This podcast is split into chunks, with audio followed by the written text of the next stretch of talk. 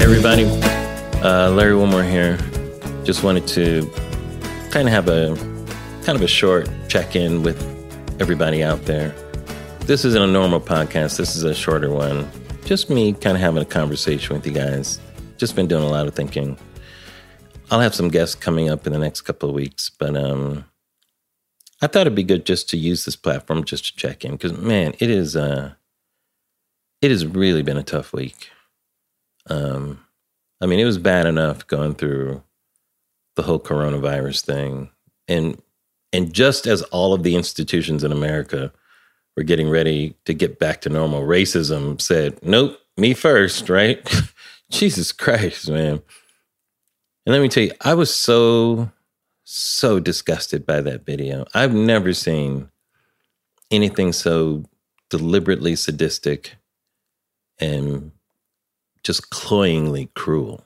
Like, right there, there was like a, a harrowing calmness to his demeanor as he, you know, that cop as he knelt with his hand in his pocket, just this salacious self assuredness that, by the way, that could only come from someone who knew that not only would there not be punishment for his actions, right, but also that what he was doing was right. It was justified. You know what I'm saying? And part of what was so outrageous was that that expression on that asshole's face. Like, what? What am I doing that's wrong? You know, it was so smug. Um, it was smug isn't even the right word.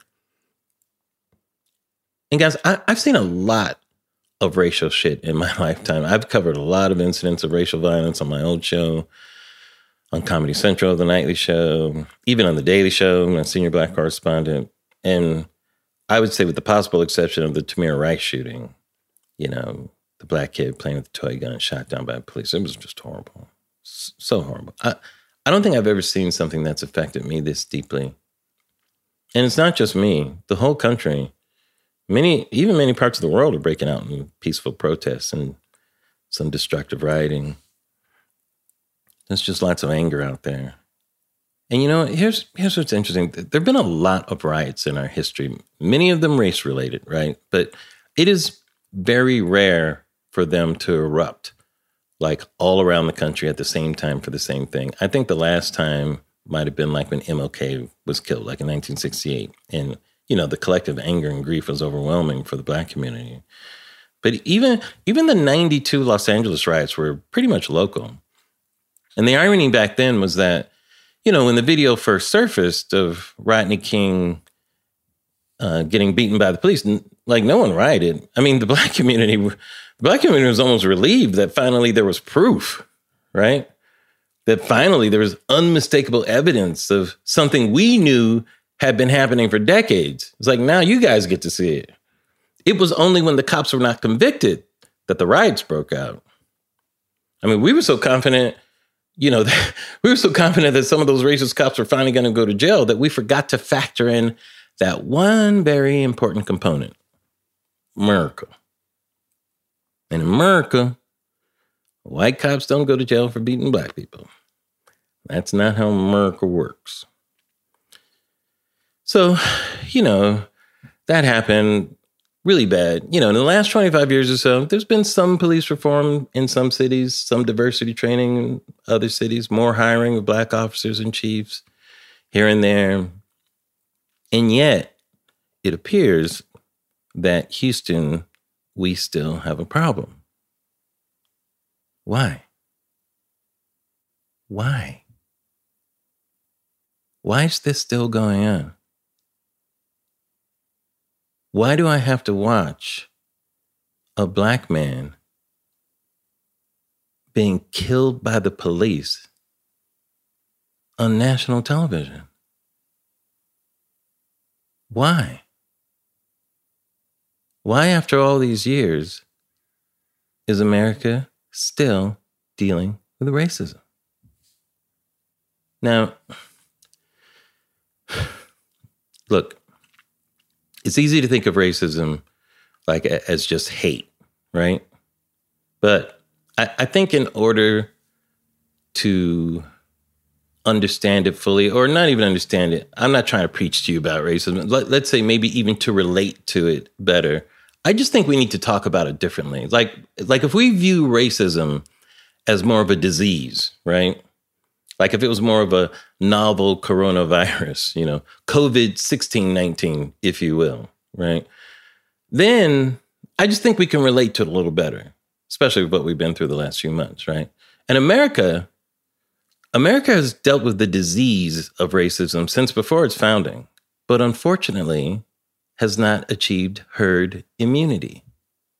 And like a viral outbreak, many of the carriers of the racism virus can be asymptomatic.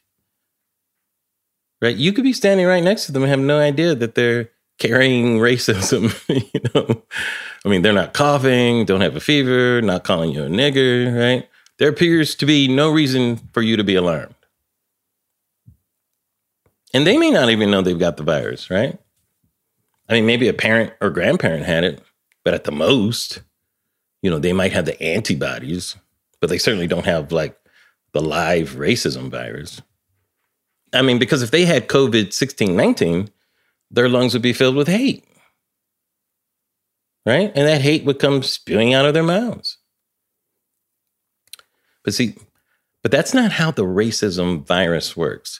If all it did was appear as hatred it has no chance of survival. And viruses must survive, right? The racism virus is sneaky because here's what it did it found a host.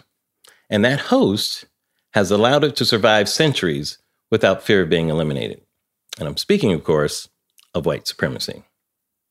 Now, I think if America, if America wants to really deal with the problem of racism, it can't just focus on eliminating hate people are always going to hate. I hate the Boston Celtics. I'm never letting that go. Right? If if we want to truly get rid of racism, we're going to have to dismantle white supremacy. And that is not going to be easy. And by white supremacy, I'm not speaking of the KKK or the alt right or you know any other fringe group easy to identify by their extremity or their straightforward bigotry. They consider themselves superior to non-whites. They hate you and they tell you to your face. No, I'm just talking about I'm talking about the deeply ingrained notion that that white is just better. You know, it's above everything else. Anything non-white falls short, and black falls the shortest. Look, guys, let me put this in another context, okay? Because so many things happen that go by and people don't know about it. Not that long ago, a very popular expression in America was "I'm free, white, and 21." It was an expression. Uh, by the way, if you Google this, please Google it, and in fact, go to YouTube. Jezebel did an amazing, an amazing smash up of people saying this in movies. I'm free, white, and 21. People would just say this. This was an expression in America, very commonly known expression. I'm free, white, and 21. And it was an expression that basically meant I can do whatever I want. I'm free, white, and 21. I can do whatever the fuck I want. And that do whatever I want was very dependent on that word in the middle of that expression, white. Because if you're free, black, in 21, sorry, uh-uh, you could not do whatever you wanted. In fact, as we know, many times, doing whatever you wanted while black came with the death sentence. Now, I know it's hard for young people today to relate to a horrible, you know, some of these things were. And granted, the institutional setup for this type of lifestyle is for the most part in the past. You know, they insist people aren't like that now. I'm not like that. But because white supremacy, I believe, was so ingrained for hundreds of years, it's not easy to shake off its effects. The simple equation of something being better than requires something else to be less than. This is why it can seem dormant, but then erupt in the most virulent way. Amy Cooper crying to 911 that a black man is threatening her life when he's not. Laquan McDonald shot over 30 times by police while walking. Philando Castile shot cold after calmly telling the officer he carried a gun that he was licensed to carry, these things happen again and again and again and again. And I want to know, I want to know how can a human being keep their knee on a restrained person's neck for nine minutes?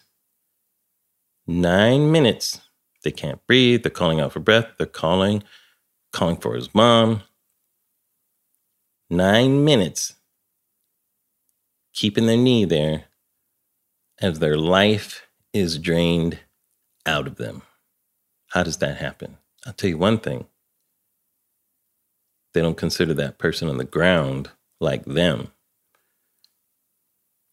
The only way he could do to George Floyd what he did was to was to consider him less than.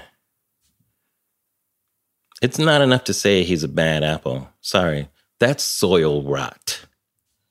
That's got nothing to do with the apple tree. That's the fucking soil.